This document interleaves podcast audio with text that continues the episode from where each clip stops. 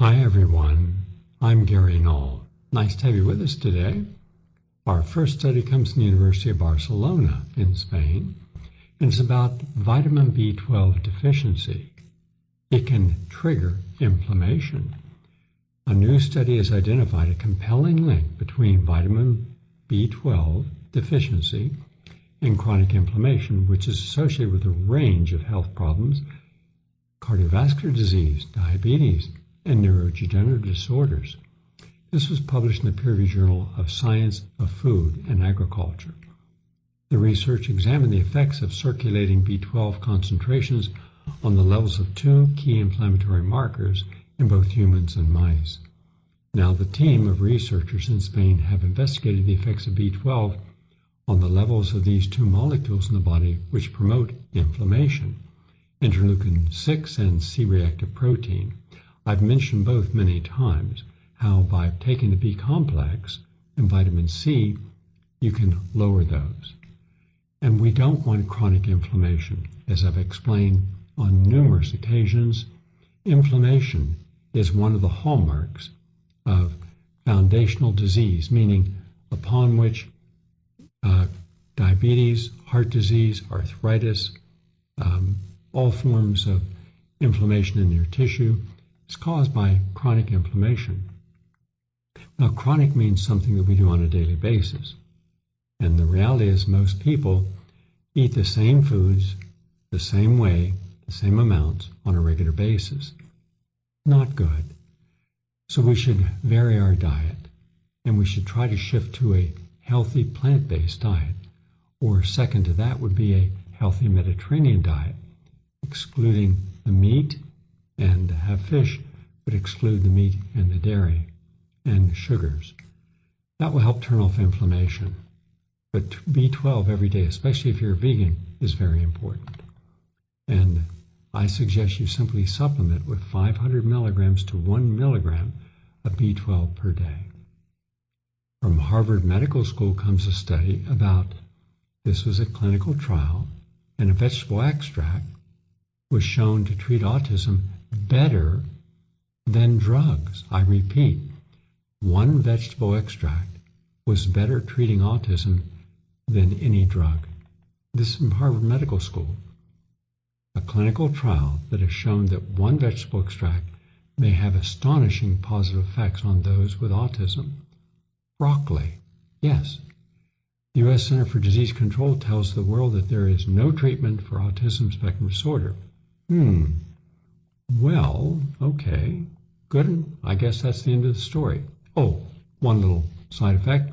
Um, down in Washington, D.C., uh, about 15, no, 17 years ago, there was an international scientific uh, symposium. I was one of the keynote speakers.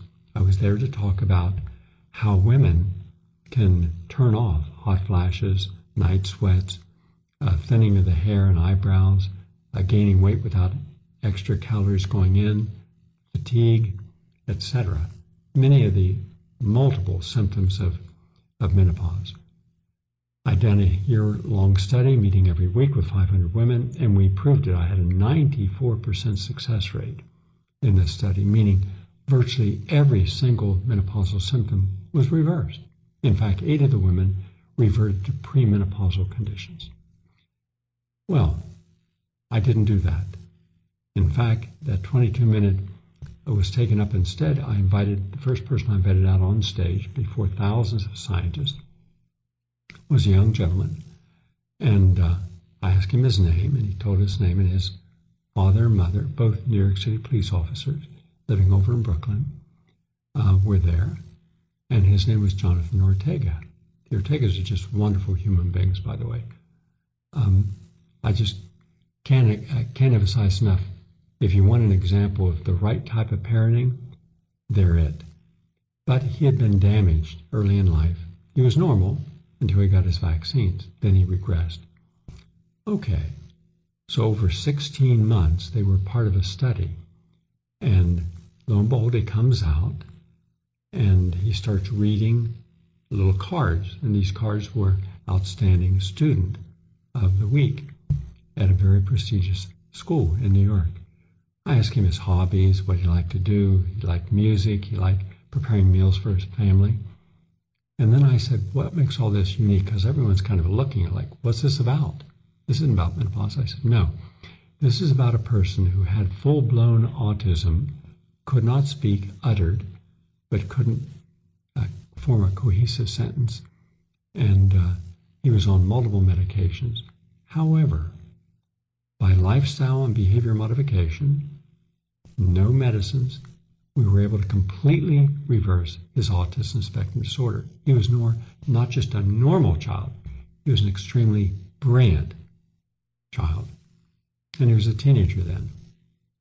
It was interesting because I then brought out a woman who had full blown Alzheimer's, hadn't, well, she was not in good shape when her sister brought her to the uh, brain study that I was doing. And 16 months later, she came out on stage and was reading their very technical data, something a person with advanced Alzheimer's can't do. And I brought different people out that day showing how lifestyle behavior could reverse these conditions. It was interesting because when I said, if anyone's interested in my protocols, because I've been here this morning listening to you talk about how you want money to do stem cell research. Well, how about a whole human being as biochemistry has changed, including the stem cells? Well, about 500 of them came out into the corridor afterwards. Not one single scientist followed up. Not one. Nobody wanted the protocols. They were just interested in this phenomena. Well, here we have broccoli. And broccoli helps because it contains what is called sulforaphane, meaning sulfur, a molecule found in all the cruciferous vegetables broccoli, cabbage, Brussels sprouts, asparagus, kale.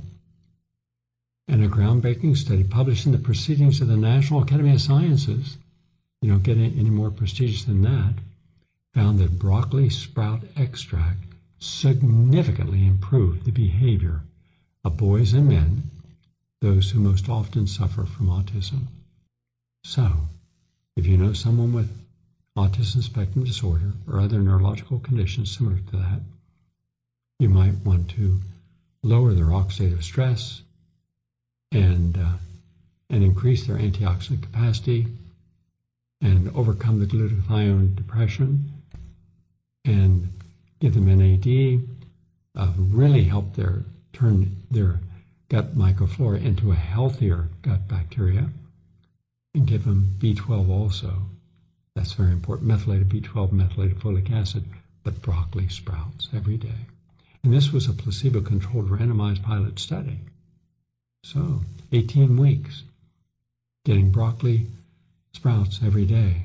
46% had noticeable improvements in social interactions, 42% had improvements in verbal communications, and more than half of all participants also showed a decrease in irritability, hyperactivity, and repetitive mo- movements. Also, there's a you have to understand depends upon the weight and the size of the person how much broccoli you give them. But I would certainly say make them a broccoli sprout salad each day.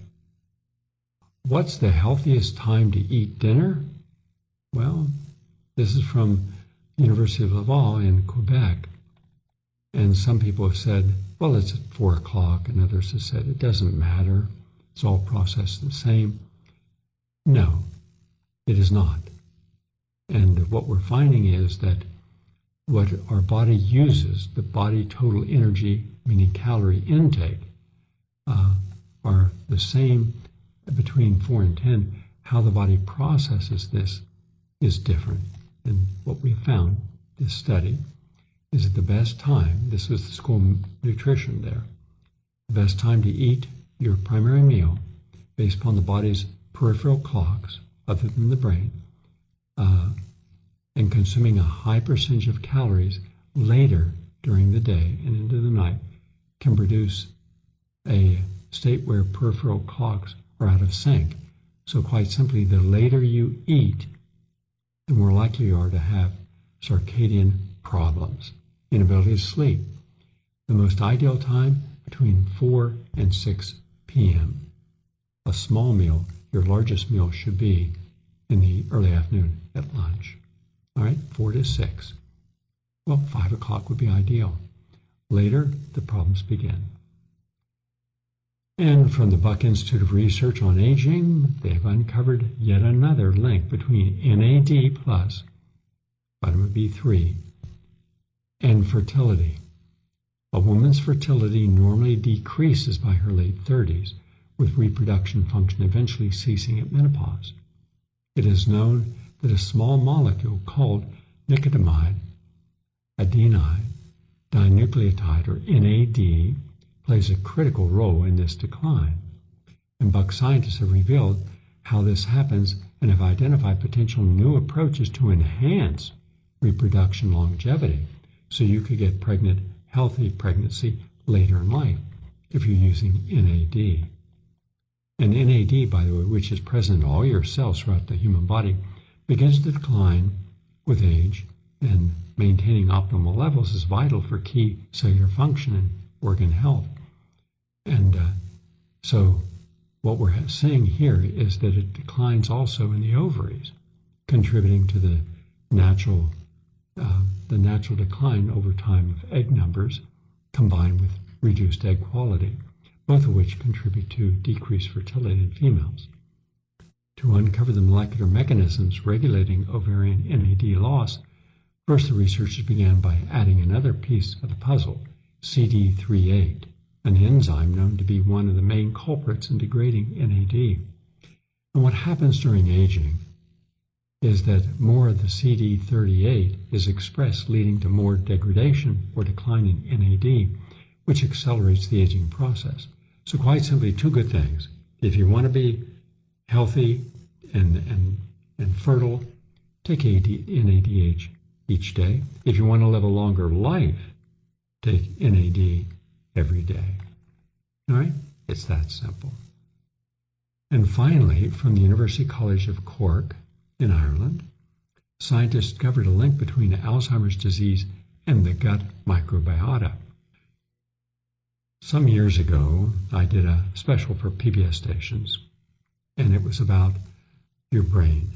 It was about slowing down the aging process, and it focused upon enhanced cognition, memory, uh, executive skills, being able to think. And I talked about all the different ways we can enhance that with a good diet, turning off inflammation, repairing a lot of the dendrite uh, mechanisms in the brain with Uh, alpha lipoic acid. But I also said that you have really two brains, one in the skull, right, that we're familiar with, but another brain like in a condition in the intestine. And they communicate with each other. And the healthier the bacteria from the food that you eat, the healthier this brain, and hence healthier the immune system. Researchers have discovered the link between the gut microbiota, the gut bacteria, and Alzheimer's disease. For the first time, researchers have found that Alzheimer's symptoms can be transferred to a healthy young organism via the gut microbiota confirming its role in the disease. So, that's a big deal. This was published in the peer reviewed journal Brain, and it can affect memory impairment. And uh, so, healthy bacteria turns off inflammation. Healthy bacteria stimulates a positive immune response. It's that simple. That's the latest on health and healing. We're going to take a break and come right back. We have a lot to share today. Please stay with us. And welcome back, everyone. I'm Gary Null. Nice to have you with us today. We're heard all over the world. And as a result, I try to select topics that can inspire people to think about issues that they're facing, whether it's in Africa, Asia, anywhere. One of the issues that we must come to grips with is is this just all coincidence that all these crises are happening at the same time? Or is there something more nefarious concerning this? To help answer this in part, I've, I've selected a clip from Neil Oliver. Neil Oliver is a historian, professor. He is also now kind of like a modern day Will Rogers. He gives us a lot to think about, but you have to listen without being distracted because he talks rather quickly And he's going to tell us about who really benefits when we don't. When things go south for us and we're suffering, who suddenly gets all the money and all the power? The public private partnerships, something I've been extremely concerned about my entire career. So let's hear what he has to say on this issue, because then you start to understand Davos, the World Economic Forum, the Business Roundtable, the Atlantic Council, Tri- Trilateral Commission. You start to hear about all these groups that actually are interconnected. And BlackRock and Vanguard and State Street and Fidelity and Berkshire Hathaway, how they control the narrative. But from behind the scenes, they control corporations without their name ever being monitored. You'll see Coca-Cola and Pepsi-Cola. You'll see Pfizer and and uh, and other brands. But who really controls the stock controls the company and its future and its policies. If all the media are controlled by these companies, then whoever runs those companies, whatever their political persuasion, becomes the talking points in the media that day. So they can swing elections and have. So isn't it time we understood who's really changing the world, our world, our curriculum in schools, how college students are taught, automation, and the input now of uh, artificial intelligence taking away our jobs. Well, if you take away everyone's job, what are people supposed to do? How are they supposed to live? Ah, they, they're stakeholders. They have the answer. You will own nothing. Well, who will own what I own? My car, my home. They will. Who are they? That's why you have to listen to Neil Oliver. Here we go. The ship of state's in a hell of a state. Rudderless might be the word, or holed below the waterline. ULEZ is the latest squall, but only a part of something bigger and more sinister looming all around. Uncontrolled migration is part of the same man made weather system part of making people angry and keeping people angry. Neither is what it appears to be. ULEZ is billed as a health measure, but it's just highway robbery and cover for the introduction of more surveillance cameras, spectacularly vulnerable and temporary cameras, as it turns out. The migration is the free movement of people. Any British government that wanted to stem the flow or stop it would do so in a day but the puppets pretending to govern aren't allowed to. I said the word to use about the ship of state might be rudderless, but that would be to fall for the carefully curated optical illusion. It's being steered all right, but by officers none of us proles chose and towards a destination none of us wants, except, of course, the people who plotted the course long ago. No one with a brain thinks Rishi Sunak is running Britain, not even his colleagues. London Mayor Sadiq Khan, another homunculus in a suit from the boys' department, loathes Britain and is laying waste to a once great city, and the puppet government is fine with it. Khan sows racial hatred and social unrest to accomplish the same destruction the Romans inflicted on Carthage by ploughing salt into fertile fields so nothing would ever grow there again. Keir Starmer and the fake Labour Party await their turn at the tiller but all they'll do is shovel more coal into the furnaces, more speed towards the iceberg. It mystifies me that journalists interview these frauds as though they matter. I'd no more ask a senior politician what was going on in Britain than I would a character from a soap opera. Grant Shapps as Defence Secretary. Do me a favour. You might as well make one of my wolfhounds Defence Secretary. She'd have as much meaningful input to policy. At least Jessie's a real wolfhound. Don't fall for any of it. If I had the resources, I'd have it's never about what they say it's about, plastered onto perpetually orbiting airships and projected onto the surface of the moon, where everyone might see it. ULEZ is the flicking tail on the elephant in the room, the monstrous beast that is Agenda 21, a plan for one world government, misrepresented as good news. For those thinking it's about the year 2021 and that we've missed the deadline, Agenda 21 is a plan for the whole of the 21st century. Whatever the puppet government and the puppet opposition say about anything is always and only to distract from the real plan and therefore the real threat to our freedom and way of life. The misdirection and downright lying infect and corrupt every aspect of life. Otto von Bismarck is credited with saying, The less people know about how laws and sausages are made, the better they'll sleep at night. That depends on whether you want to be asleep or awake, however uncomfortably. The sleepiness is everywhere.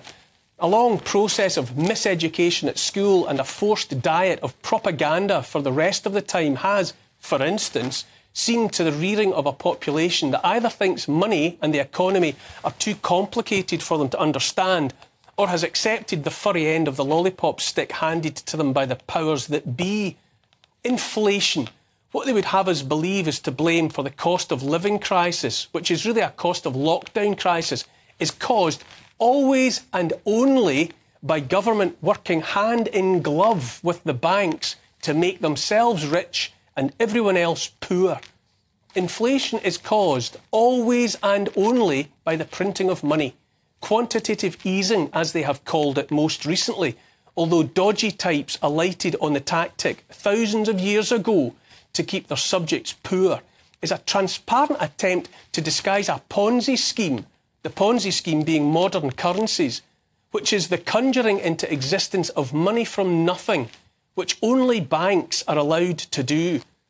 Every time they magic up more money, put more of the currency into circulation in whatever form, what they actually do, in fact, all they do is devalue any money you had in your pocket or in savings. This is deliberate. This is why excess money is created in the first place.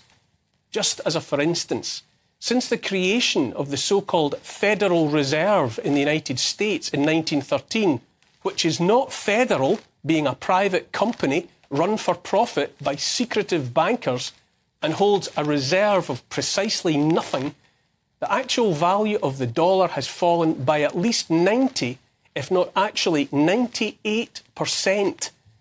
Inflation is the invisible tax. I'll say that again for emphasis the invisible tax almost everyone has been tricked into not seeing, far less being angry about. The same trick, a trick that would be illegal if any of us tried it, is pulled here in Britain by our own central bank, the Bank of England, and by central banks around the world, all of them in service to the Bank for International Settlements in splendid isolation in Geneva, in Switzerland, where none of us can affect its operation in any way. Our government, everyone's government, be it nominally democratic, fascist, totalitarian, communist, or monster raving loony, it makes no difference, uses banks to put people into debt and then continuously devalues the currency by creating more money, always out of nowhere, and so making it harder and harder, all but impossible, in fact, for anyone ever to be free of that debt. If all debt was repaid, all money would vanish. You heard me right. If you understand that much, you understand the money flow of the world. This stuff is hiding in plain sight, but so easy to understand when you bother to look at it. And I say that as someone who got a C in maths. It's easy to understand, but only if you don't look over there at the suspicious wildfires in Greece and the incomprehensible fires in Maui and the wildly lucrative war in Ukraine and a new COVID variant and the migrants being shepherded ashore every day and used most recently to displace students from their booked and paid for accommodation to sow more fury. If you don't look over there at all that, or when you do understand it for it is, for what it is, distraction gone awry, but back here instead, where the pretend government is cooking the books and selling Britain down the river, once you see it, you can't believe you overlooked it for so long. I said most of the value of the dollar has been wiped out. So too that of the pound, the euro, you name it. The national currencies around the world are Ponzi schemes teetering on the brink of collapse and held up only by malpractice and lies. The next step, maybe not today and maybe not tomorrow, but when the people think they can't take any more uncertainty, will be central bank digital currencies. And here we get back to the monster, the elephant in the room that most neither acknowledge nor talk about, indeed, that most don't even see, which is Agenda 21. ULEZ is part of Agenda 21. CBDC is part of it. Digital ID is part of it. Surveillance cameras and checkpoints are part of it. 15 minute ghettos are part of it. Cycle lanes are part of it. The devaluing of money is part of the softening up. The ever increasing debt is part of that. The stoking of anxiety, of fear, of hatred of other, climate crisis, and forever war. All about destroying the old and ushering in the new. In 1992, in Rio de Janeiro, 179 countries agreed plans for a sustainable future for planet Earth. Sustainable is a weasel word in this context, chosen to seduce. Just as everyone would support a project to protect puppies and kittens from cruelty, so no one would say they were opposed to sustaining life on Earth. Sustainable in the hands of the authors of, of Agenda 21, however, is dread laden and means your way of life, my way of life, and the way of life you'd hoped for for your children is unsustainable and forbidden. In summary, the way of life that has been described as middle class is, according to those pushing Agenda 21, unsustainable and must end. The usual mouthpieces of the mainstream will dismiss this as conspiracy theory but what is undeniable is that it's out there in plain sight. There's even a 344 page book available on Amazon called Agenda 21 Earth Summit, the United Nations Programme of Action from Rio, priced £11 and 4 pence in paperback. What someone somewhere has decided is sustainable is to be made possible by, to quote American campaigner Rosa Koire, the late great siren warning of all things Agenda 21, control of all land, all water, all minerals, all plants, all animals, all construction, all means of production, all food, all information, and all human beings in the world. Koire pointed out how an unholy union of corporations, non governmental organisations, and governments is pushing ever more desperately towards a world in which the entire population is concentrated in densely populated cities. What's intended is a world of public private partnerships what the WEF's Klaus Schwab calls stakeholder capitalism that takes all power and decision making away from the people and places it in the hands of entities over which wee, the voting public, have zero influence, far less control.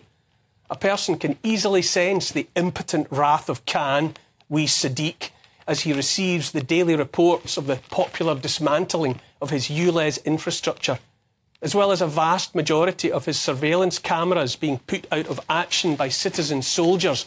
God bless you all. The legal basis of his efforts is being challenged too. Worth observing that Sadiq Khan is being embarrassed not just in front of Londoners and the wider British public, but also in front of his pals in the C40 Cities Climate Leadership Group, of which he has been chairman since 2021.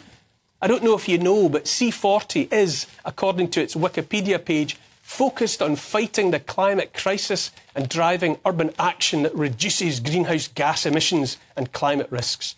It's also in bed with proposals to end flying and shipping by 2050, cutting home heating, banning beef and lamb, and ending building with bricks, cement, glass, and steel in favour of rammed earth, what you might call the building of mud huts. Here's the thing the future being discussed might permit existence for the likes of you and me, but will be no life I recognise as honourable or worth living. Altogether now, tell them they can stick the whole joyless, totalitarian, hypocritical, anti human lot of it where the sun don't shine. If you'd like to respond to this, please call us at 888 874 4888. I've heard a lot of talk about why the United States supports Israel and why we never criticize Israel and why we have allowed uh, Israel to, in effect, have the world's largest, in effect, outdoor prison where the lives of the over 4 million people between West Bank and Gaza are 100% controlled and not in a good way. In fact, people living in internment camps, the Japanese Americans, actually had things better in many respects than do these individuals. And yet, no criticism from Congress, not from any president, and not from the media. Is because of propaganda? Well, Noam Chomsky gives us his views now in this clip about why we continue to support without question and hesitation with an open checkbook everything that Israel does. We seem to support. Why does the United States support Israel? Well, there's a history, and a very interesting one.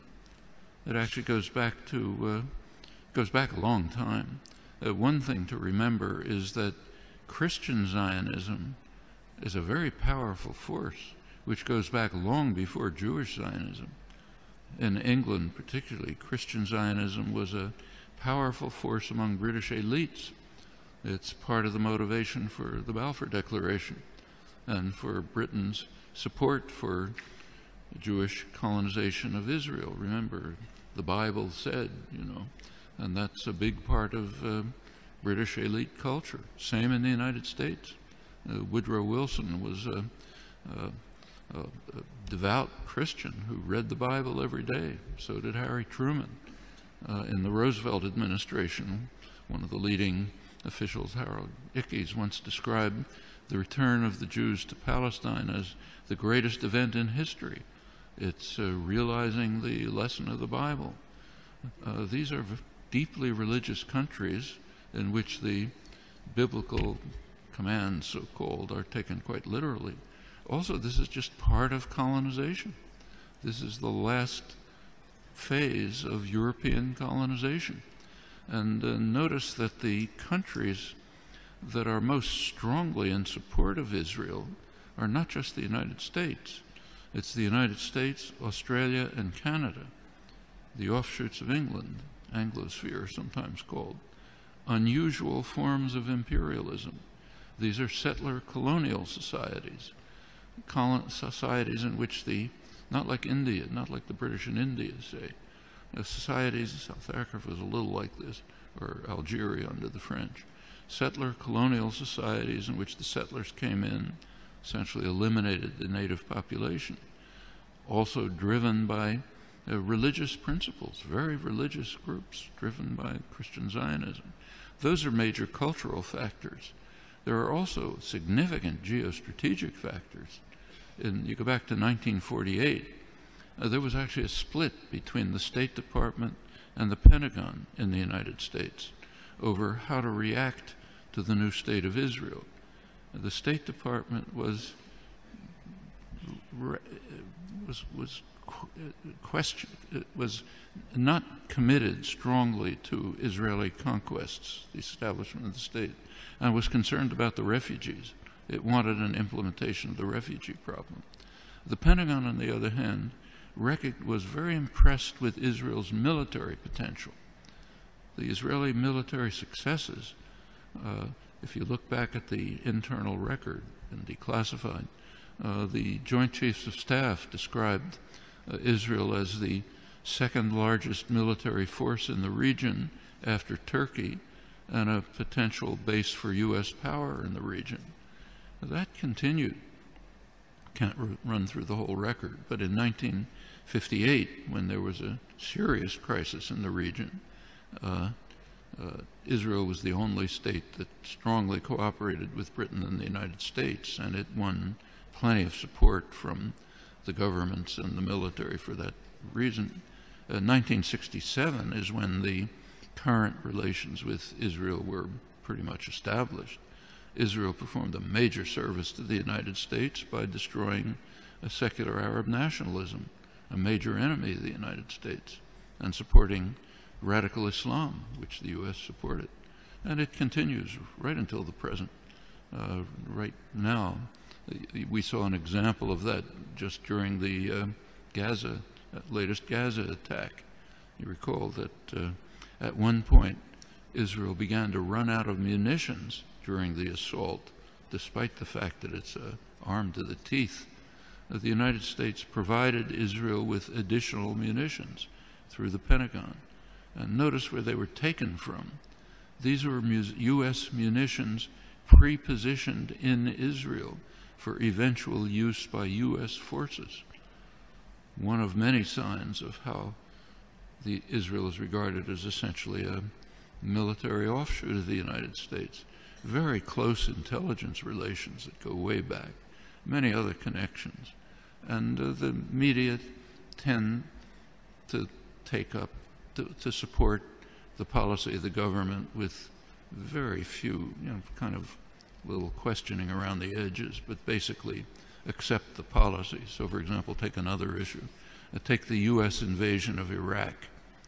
You cannot find the phrase U.S. invasion of Iraq in the U.S. media, though it was obviously an invasion, a blatant act of aggression, a textbook case of uh, what the Nuremberg trials called the supreme international crime, cannot be mentioned.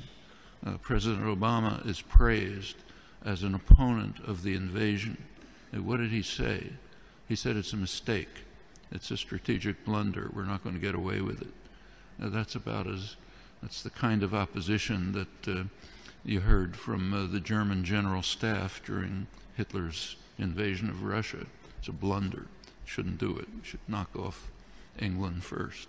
Now, that's regarded as opposition. The same in Vietnam. It's now there's now a commemoration underway, big commemoration of U.S. sacrifices in Vietnam.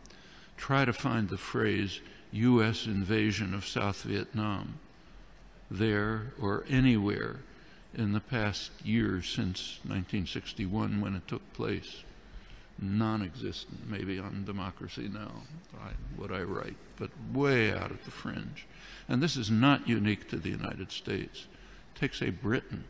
Right now, there's interesting debates in the British literary journals, like the Times Literary Supplement, as to whether Britain should finally begin to recognize the genocidal, the word that's used, genocidal character of British colonization hundreds of years ago. Should Israel, should Britain begin to face it? You know, you can ask that question in many places. Uh, the tendency of the uh, intellectual community to go along like a herd in support of state power, private power, is just overwhelming. Uh, we intellectuals like to think of themselves as dissident, critical, courageous, standing up against power absolutely untrue. You look at the historical record, that's a small fringe, and they're usually punished. The mainstream tends to be uh, what was once called a herd of independent minds, marching in support of state power. Nothing new here. Unfortunate, you have to fight against it, not new. Well, here's something of interest, isn't it? Pfizer, and which made our vaccines, one of the three companies, with Moderna also and Johnson Johnson, and now they're saying they're going to have to cut back staff and and uh, do a little belt tightening because not everyone's buying their vaccines now. Well, wonder why? Could it be because they knew from their very first test of myocarditis, of infertility, of uh, miscarriages at astronomically high numbers and hid that from the public? We only found that out because of a lawsuit.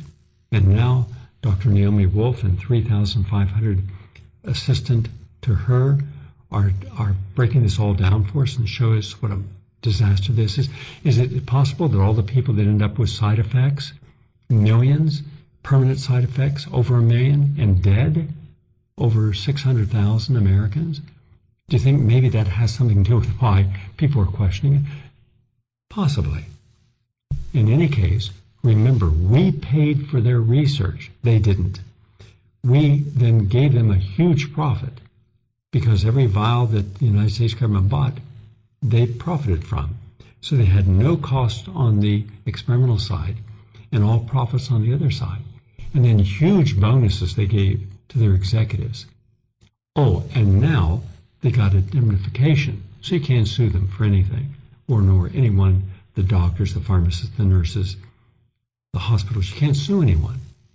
With all this damage, more damage than's ever been done in world history by any medication, and they made sure Bill Gates can't sue, Gavi can't sue, World Health Organization can't sue. All of them were part of this. Well, now people are, are waking up to the truth. Let's hear what they have to say.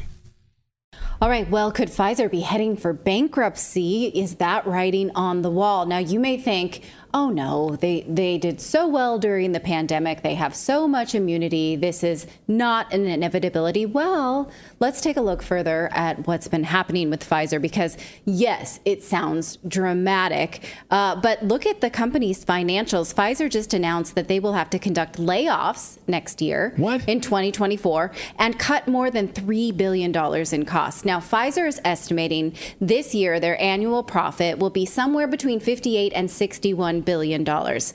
Now, previous forecasts were between 67 and 70 billion, so that is by many order of magnitudes uh, smaller than they intended. Now, you may say, well, I don't feel sorry for anybody with $60 billion, but consider that last year Pfizer made over $100 billion mostly due to the COVID vaccine and the government's purchase of Paxlovid as a treatment for COVID. Now, let's take a look at Pfizer's stock for the last five years. So let's say that the pandemic and the vaccine rollout happened at this first major dip. Do you see that in 2020?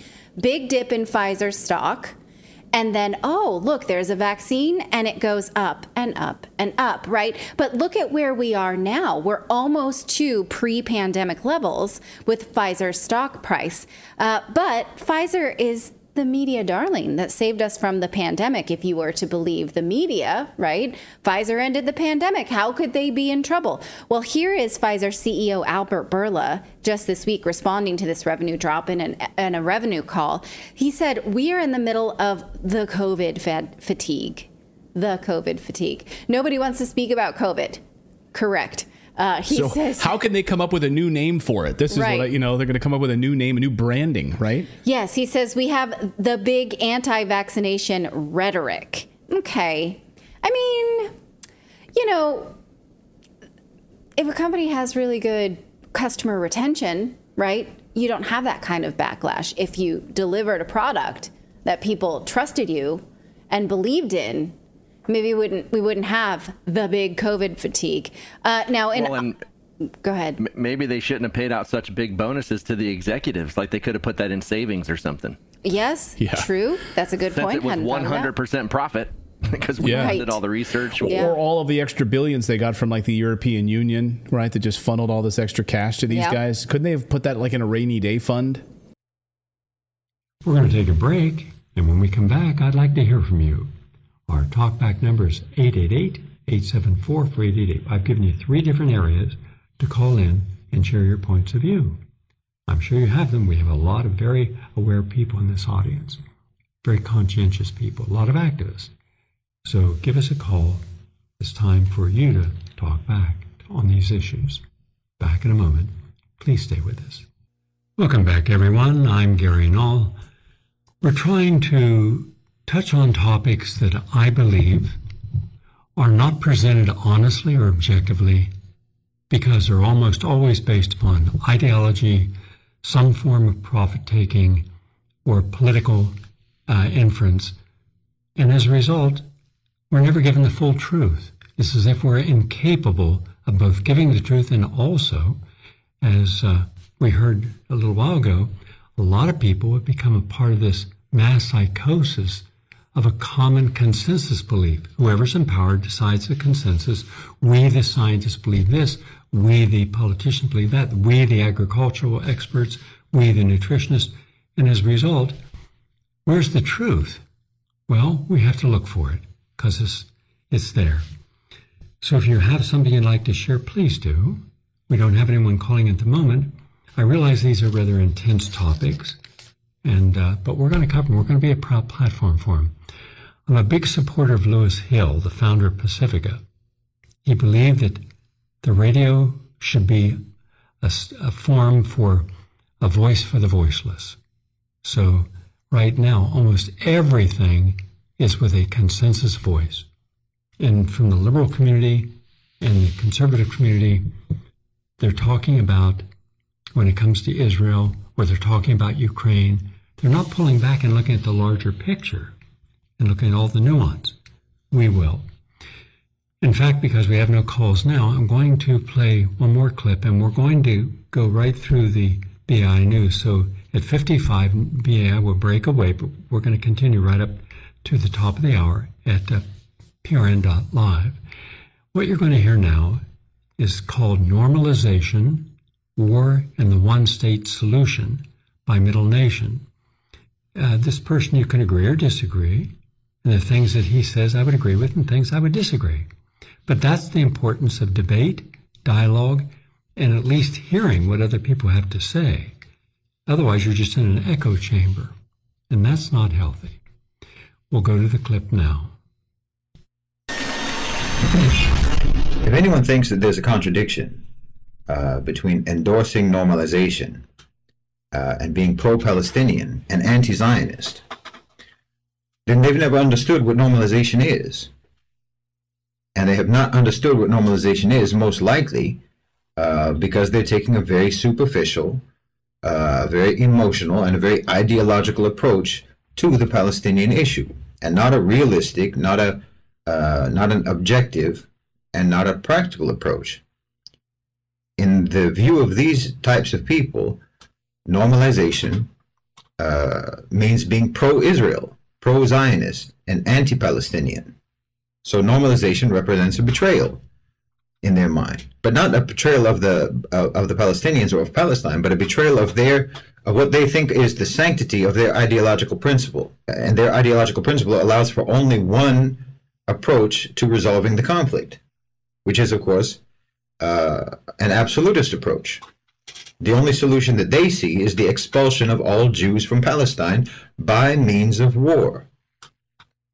I mean, they want a, a, a Muslim army ideally the unified militaries of the Muslim world, but alternatively, you know, a citizen army of rank and file Muslims from far and near to march on Israel, to march on Jerusalem, to march on Tel Aviv and uh, conquer it. That's the only outcome that they see as, uh, as acceptable, and the only approach that they see as acceptable. Everything else is betrayal. And until this glorious victory comes, the Muslim world is supposed to shun and isolate Israel to express our collective disgust with the Zionist entity. They believe that this is our religious and moral obligation. Never mind that this uh, that that adhering uh, to this so-called religious and so-called moral obligation has resulted in over 70 years of increasingly worse conditions for the Palestinians and increasingly better conditions for uh, Israel. And it has only seen Israel become stronger and more entrenched, and the Muslims and the Arabs uh, become less and less formidable, less and less relevant. And the Palestinians have been reduced now, because of this ideology, the Palestinians have been reduced to being just a political and a, a, a religious and an ideological football. Never mind that the Palestinians are the ones who have to pay with their blood and their children just uh, to uphold your principled stance on your behalf. And it requires nothing of you whatsoever. Meanwhile, you're over there in the West paying your taxes, you know, patronizing businesses, using products, so on and so on. And your money has been going to Israel all this time. So, in other words, on a personal level, on an individual level, you personally have already normalized with Israel. You normalize with Israel every day. But because, you know, boycotts are difficult to do, uh, withholding your taxes is risky, it's dangerous, you could go to jail. Uh, contacting your politicians is ineffective. You, you don't feel that you can really have very much impact. You know, you have all the excuses for your personal, individual normalization. You have all the excuses uh, for why the only people who should be expected to have the courage and the conviction to uphold your moral and your religious obligation, so called, is everyone else and why the Palestinians themselves should be forever uh, the sacred sacrifice to preserve your principles. Well, obviously, that's not that that's no kind of moral principle. That's contemptible. It's detached from reality. It's detached from realism or seriousness of any kind. The Palestinians, uh, according to you, have to have no realistic option for improving their situation and their conditions in order for you to feel righteous. This is obviously deranged and delusional.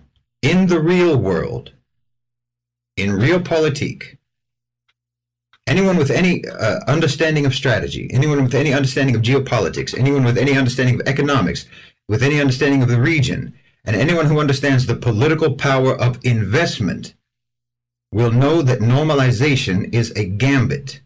Normalization is not capitulation, it's confrontation. It's strategic confrontation, whether you understand it or not. I mean, what you've had all these years was not confrontation. You might think so, or you might want to tell yourself it was, but it wasn't. It was self neutralization. It was the Arab and the Muslim world choosing to have no leverage whatsoever, no influence, no relevance, no bargaining chips, and no access. And during all that time, uh, the Zionists could rationalize their need for America uh, and for the West to bolster their security, to bolster their military, to bolster their intelligence, to protect them uh, from all these hostile out of. We're coming up to uh, WBAI. We're going to say goodbye. And again, we'll continue. And if you'd like to call in, I'm happy to take your calls. 888 874 4888. Let's continue with the clip.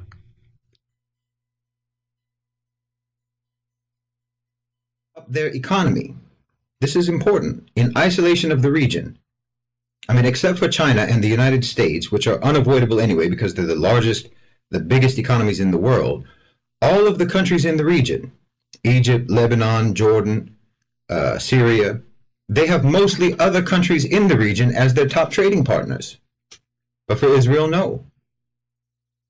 Israel has no serious economic ties to the other countries in the Middle East, not serious ones, not significant ones, which means that it is economically independent of those countries. And so their embargo of Israel has no impact whatsoever. It imposes no loss, and it gives them no bargaining power. It neutralizes them from having any relevance. I mean, everyone is always lambasting uh, the Arab rulers for doing nothing, but you insist that they do nothing. They're not allowed to do anything by your standards except a military invasion. You insist uh, on them having no other options, no other tools for doing anything other than, you know, forming a military coalition and attacking Israel, which is the most asinine and adolescent thing that you could possibly propose. And it has been the most asinine and adolescent thing you could propose for the last 50 years. Normalization gives the Arab and Muslim countries more tools to work with.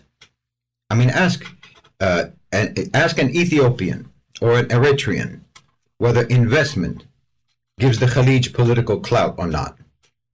Why Gulf money ended two decades of conflict between those two countries, Eritrea and Ethiopia. When the coup happened in Egypt, and I remember I was covering all of that. I was working on that. When Sisi came to power, uh, he was set up to be nothing but a lapdog for the United States. But the UAE and Saudi Arabia pumped billions of dollars uh, into Egypt, and they brought Egypt into their sphere of influence, which is most likely the only reason why you could see uh, Sisi the other day lecturing uh, Antony Blinken on live television. Lebanon is not going to be able to have uh, any president today. They're not going to be able to appoint or elect any president today that Saudi Arabia doesn't want. The UAE and Saudi Arabia uh, have been buying influence even in uh, Jordan recently, which is probably why King Abdullah II uh, was also more or less uh, defiant of the West when, uh, what's his name? Olaf Scholz was, was there the other day. The Khalij has expanded its sphere of influence to completely surround Israel and normalization would allow them to swallow it. The UAE has already been in negotiations uh, that would give them, that would give Abu Dhabi uh, 50% control, 50% stake uh, in Israel's most important gas, uh, the, the most important company in Israel's gas sector. They've been moving in uh, to take over ports in Haifa and Eilat. The foreign minister of the UAE uh, had himself photographed in Cyprus meeting with the head of the Israeli opposition a couple of months ago. They said that there were going to be consequences on Netanyahu if the Netanyahu government appointed extremists like Ben Gvir. And Ben Gvir got appointed. And well, how are things going for Netanyahu? Not just right now, but ever, ever since they appointed Ben Gvir, he's been having problems. Look, Who uh, initiated the Abraham Accords? It was Donald Trump. You can think whatever you want about Donald Trump, but one thing uh, about him is clear and unique, and that is that uh, he wanted to reduce America's foreign responsibilities, and he meant it, and he did it. He wanted America to withdraw uh, from its international obligations, and the Abraham Accords was a part of that. You know, Trump didn't like uh, sending billions of dollars overseas to anybody. He didn't like uh, endlessly pumping uh, money, American taxpayer money, into international projects that couldn't stand on their own. Therefore, I could play your voicemail and address it tomorrow. 862 800 6805. 862 800 6805. Thank you all and have a nice day.